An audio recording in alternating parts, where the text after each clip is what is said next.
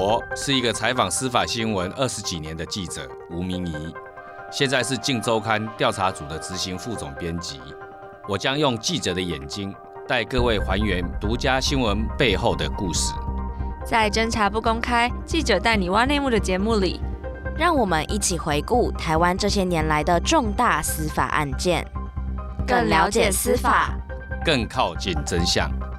杀警案至今真相未明，究竟员警苏宪批是被谁开枪打死？杀警案件而且五度被判处死刑的郑信泽，现在获释了。郑信泽他获判无罪。当郑信泽，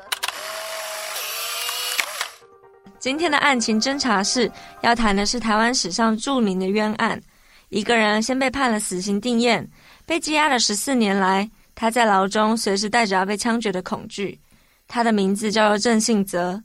不知道各位听众朋友们对这个名字还有没有印象？二零零二年，一家 KTV 发生一起酒后滋事的冲突。重点是后来这起案件变成两死的重案，而且其中一名死者竟然是一名姓苏的员警。这起案件中，郑信泽扮演什么角色呢？郑信泽被控是举枪杀了那个远景的人。此后，他从二零零六年被一审、二审、三审死刑定谳，二零一六年才开始有人帮他上诉。究竟这十几年的过程中，他遭遇到的是什么样的经历，以及这起冤案又有什么样子的疑点呢？其实，在这起案件发生的过程中，是非常非常少媒体在报道这件事情的，都是根据检警的说法，认为郑信泽就是那个有罪的人。明仪可以先帮我介绍一下，为什么你当初会关注到这个案子吗？老实说，哈，其实这个案子哦，一般人其实不太容易去注意到啦，因为第一，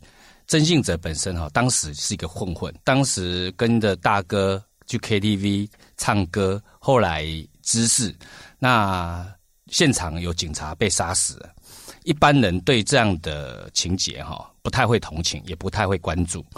但是刚好有一个我的检察官的一个朋友哈，他在跟我闲聊之间，这位检察官朋友他本身哈是曾经是刑事局的监视人员，后来他考上了检检察官，诶，他就跟我讲，依他的观点，他对于当时的一些证据的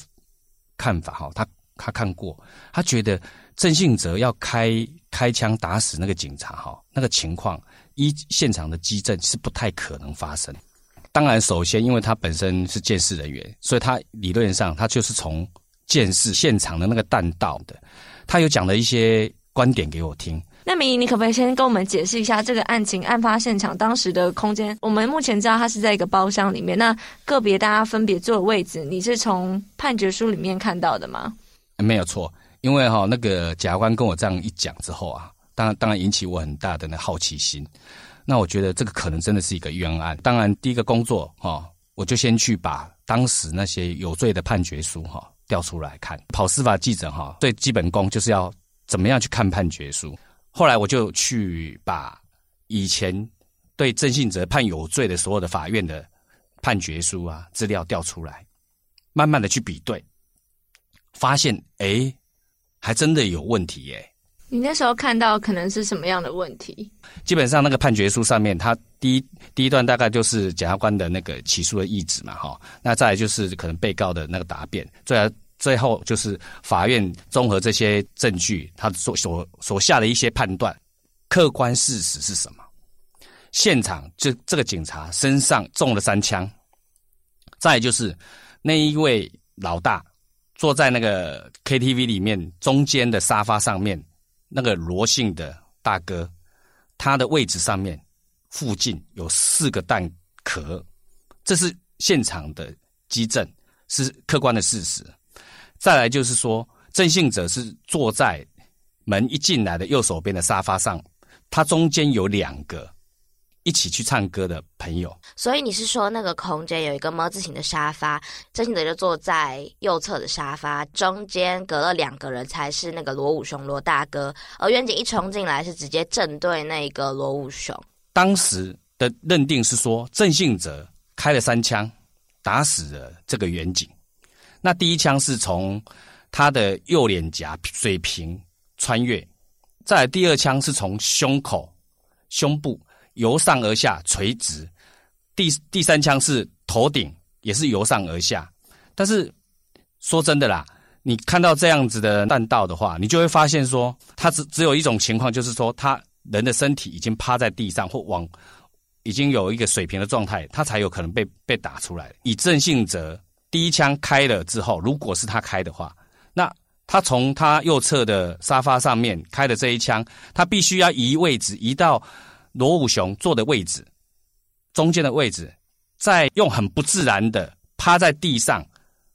开第二枪、第三枪，而且很不自然的那种开枪的方式，也不一定会打打出那一个两那两枪啊。当时那个现场的鉴识应该出了很大的问题。所以你读了判决书的时候，你是先把，因为判决书你看这么多，它经过了二十一次是开庭，所以那么多厚厚的判决书，你要先做的就是认定出它的客观事实，揣测如果这枪真的是郑信泽开的，他可以用什么姿势打，是这个方式吗？没有错，先把客观的事实跟证据先先离出来。为了要查这个案子哈，我就动用我们公司的那个绘图组。想说这个如果如果用讲的用用文字描述哈，基本上一般民众其实还是看不太懂，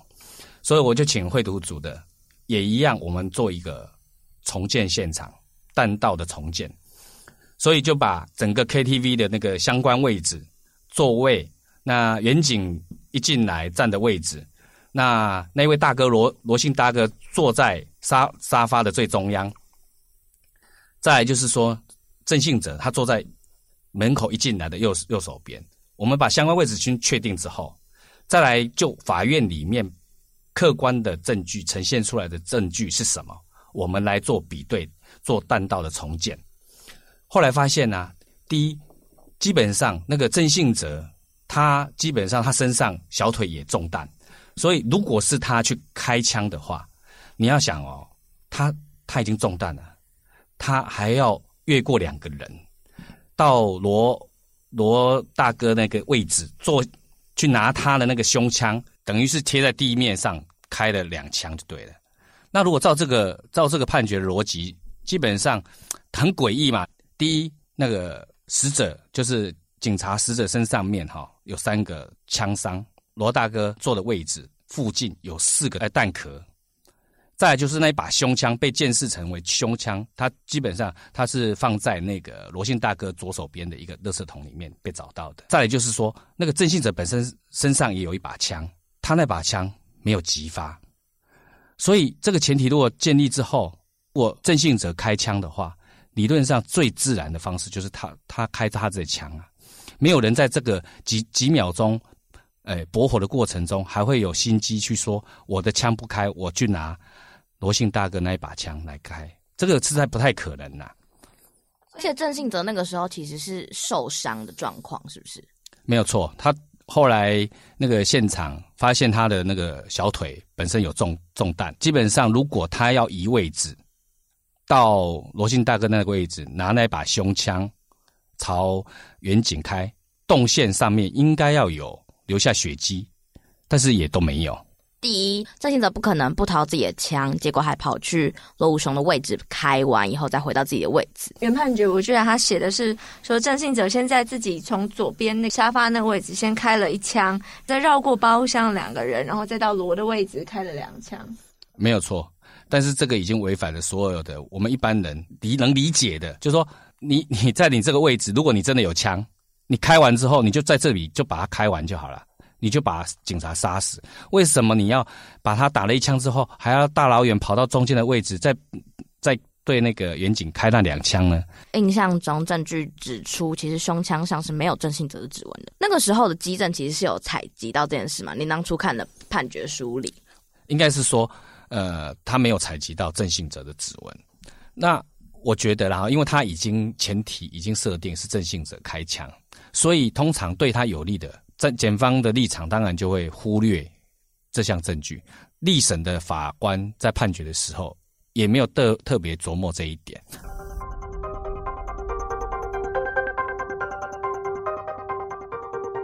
所以你分析完那些判，就是你读从判决书上面得到一些客观事实，接下一步是做什么？我哈发现说，哎，果然疑点重重。后来我就觉得说，如果用文字叙述吧。这很难让一般民众看得懂了。所以我就动用公司的那个绘图，希望他重建现场，把当时的整个 KTV 凶凶凶杀、整个枪战的现场哈重建出来。建立过之后，再模拟当时可能会发生的枪击的过程，而相关相关位置都出来了，那你就知道说，基本上其实依照那个那个弹道，最有可能开枪的人就是那一位罗大哥。他开完枪，基本上因为他是那那把胸枪是克拉克，他一扣可以连发，所以基本上他打到。因为人哈人，我觉得当时在搜证的第一时间，我我我相信那个警察也不是故意要诬赖那个郑性泽，但是因为哈那个警察的脸颊是右脸颊贯穿嘛哈，那可能他们的直觉觉得说右脸颊，那刚好曾信哲就坐在他右边嘛，那他开的几率最高嘛，但他不知道说其实人哈有一些有一些反射动作。在开枪的过程中，为又为了要闪子弹或什么，他可能会侧脸呐。那这个侧脸的动作就有，或者在瞄准的过程中，他可能就是因为这样子，一进来的时候就被罗姓大哥开的第一枪就打到他的右脸颊了。好，那瞬间他基本上就倒下去了。倒下去的过程中，因为连发，所以他可能第二枪胸胸部中弹，再来因为可能已经趴在那个茶几上面了，那头部又中弹，所以。才会用水平的方向贯穿嘛。呃，也有民众指出说，郑信德的身上其实也是有火药痕迹的。这件事情应该要怎么样被解释啊？当然，当时有罪判决认为说，他因为他身上采集到火药的那个残迹，所以他开枪的可能性非常高。但是其实后来证明，没连没开枪的哦，其他的在座的六六男一女，哦，诶，其他人身上也都验到那个火药的残迹啊。那这是怎么？这是为什么会这样呢？因为它是一个密闭的空间，当在驳火的时候，其整个空间里面都是火药，有可能会被这些火药给污染了。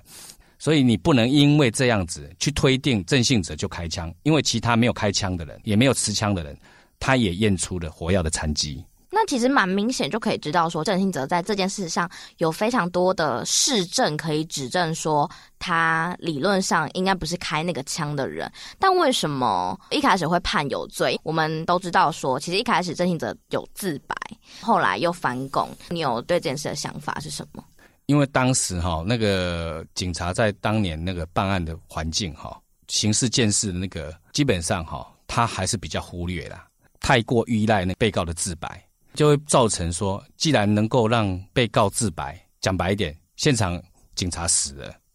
那唯一有持枪的郑性泽是活着。一旦讲他是杀人凶手，一般社会大众也普遍都应该会认为这是一个真实的状况。对警察来讲，这是最简单的。好，先有答案了，在我们再把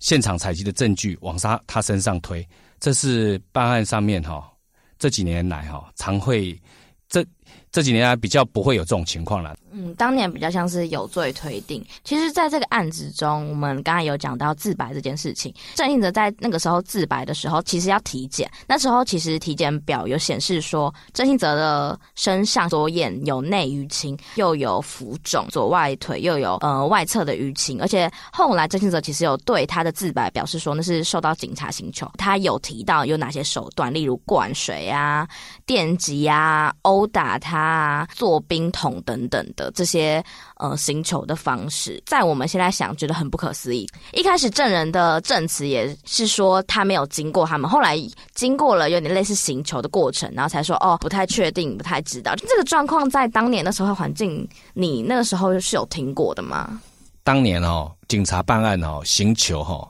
当然时有所闻呐、啊，时有所闻。对，所以其实行球分很多种。哦，最常见的就是那种疲劳讯问，反正啊，就是一直一直一直拉长讯问的时间、啊，让你完全没办法休息。哦，你想睡觉也不让你睡觉，搞到哈，我跟你讲，被告整个精神都崩溃了。最后哈，为了想要喝多喝一口水，或者是要干嘛，他只好哎呀呀，是我做的啦。更多的情况，很多听到的就是他真的会刑求啊，灌水，这个也以前也也常听过。当年在那个刑事鉴识的那个没有那么那么重视的时候。哎，刑求逼供哈，取得被告的自白哈，警察常常会为了要做比较便宜行事啦，哈，常常会做这样的这样子的当时的不当取供了。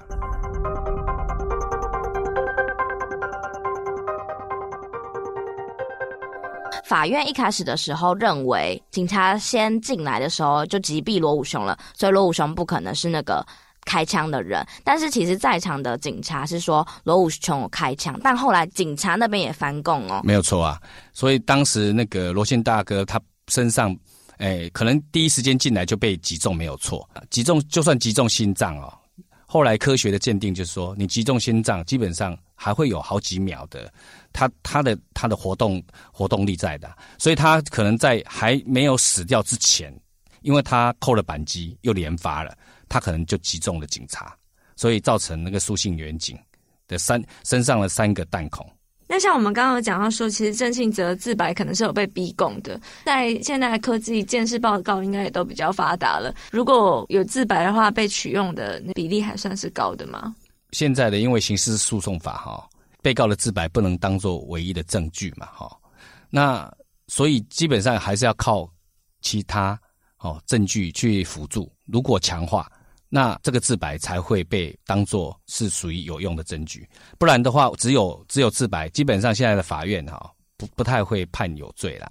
就是可以当证据，但不能当唯一的证据。如果所有的证据都没有，只有自白的话。就不行，一般法院不会判有罪的。这件事情各式各样的急诊都没有办法，只有唯一郑信哲的自白是促使郑信哲会被判罪的原因。在明仪接到检察官朋友的消息之后，其实那个时候除了一些民间团体，已经没有人在关心十三亿 KTV 杀人案，也就是郑信哲的这个案子。但明仪还是去调阅判决，并且请绘图组的做。弹道的比对现场的还原，然后去做出了这个报道。零六年他被判了死刑定谳之后，到了一六年才又有人申请上诉成功。所以在这中间，你做完这则报道之后，后面有哪一些改变？当时其实关注这个案子，大概只有几个民间单位在发起嘛，主流媒体都没，主流媒体很少有对这个新闻有关注的。那时候我报道完之后，好像不久，我印象很深刻。那个总长就提起非常上诉了。那跟我讲的检察官就很兴奋说：“哎、你做了一个功德，哎，你写完之后好像产生了一些效果。总长真的提出提出非常上诉了。”所以媒体有时候你们做这样的事情是有一些助力的，对不对？在司法体系上，不然这么尘封这么久的案件，为什么总长愿意再去冒这个风险，然后提起这个上诉？呃，不敢讲说哈，有一定的那个影响了哈，但是至少可以推波助澜呐。就基本上因为这个氛围里面，检察官要否决自己以前起诉的见解哈，基本上很难，需要一些勇气。那这些勇气呢，社会舆论也要一要支持嘛。那也要有一些声音出来，那只有一些民间司改会啦，或者是那个平冤协会啦，在运作的话，基本上在当时基本上声音就不不是很大。那我我当时报道完之后，诶，虽然总长有提起非常上诉，但是最高法院还是把它驳回。那接下来到二零一六年的时候，我记得高中台中高分检就提帮他申请再审，诶，后来就成功了。因为为什么？当你讨讨论度越来越高了，大家就开始会去关注那些证据。关注证据之后，就发现，哎，真真的，哎，那有罪判决里面那些证据很很多互相矛盾的地方，就会慢慢浮现。我相信，你只要有法学素养的人，看到的这些证据，就会认为这个冤案的几率非常高。总长那个非常上诉权啊，是总长的特权，只有他可以提出非常上诉。但是因为他是整个的检查的大家长嘛，那他总是不可能去打自己小孩给别人看嘛。通常提出非常上诉过程，通常会比较严谨呐。考虑比较多啦。民谊是那个时候，因为有朋友的消息，然后才开始查这件事情。其实民谊那个时候对于这个案子没有很多的先入为主，所以他才可以对这件事情这么仔细的用他司法记者的经验去查案，特别请美术组去绘出弹道比对，然后发现说，哎，这个明明就是没有做事情，那为什么他会是有罪呢？后来才发挥了媒体上的影响力。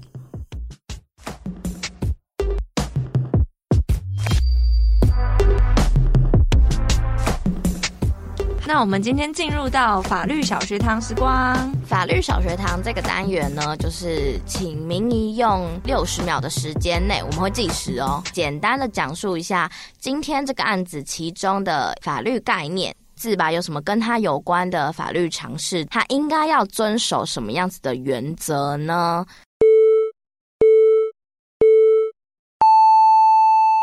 啊，自白的任意性，哈，什么叫自白的任意性？他讲出来，他的真实性跟他的在自由意志下不会违反他的本意就对了啦，不能因为有外外界的胁迫，或是是有刑求，改变他原来本来应该要讲的真实。因为我们刑事诉讼法上面有规定嘛，哈，被告的那个自白不能当做唯一的证据嘛。那如果如果因为自白被胁迫了，违反了自那个任意性的话，他的证据力当然是非常值得呃值得怀疑的嘛，哈。好，好，那我们今天谢谢明仪，然后也谢谢你当初有这么认真的去做这样的弹道比对跟绘图，然后写出了这则报道。这集的侦查不公开呢，我们帮大家。简略的介绍了郑庆泽这个案子，当然郑庆泽这个案子其实在网络上有非常多相关的资料，呃，听众朋友们都可以再去查询。那明仪也跟我们分享了当初他是怎么样接触到这个案子，以及他详细的查案过程，然后去做弹道比对等等的，然后发挥他媒体上的影响力。后来在二零零六年到二零一六年之后，才开始有人提了非常上诉以及再审，在二零一七年终于被判了无。对，那下一集的部分，我们会跟大家介绍到台湾非常司法上非常著名的五尸命案，然后一样会是请明英来讲当初他是怎么样查案的，或是他当初获得的消息。那这集的侦查不公开，记者带你挖内幕，就到这里，谢谢大家，谢谢大家，下次见，下次见，拜拜。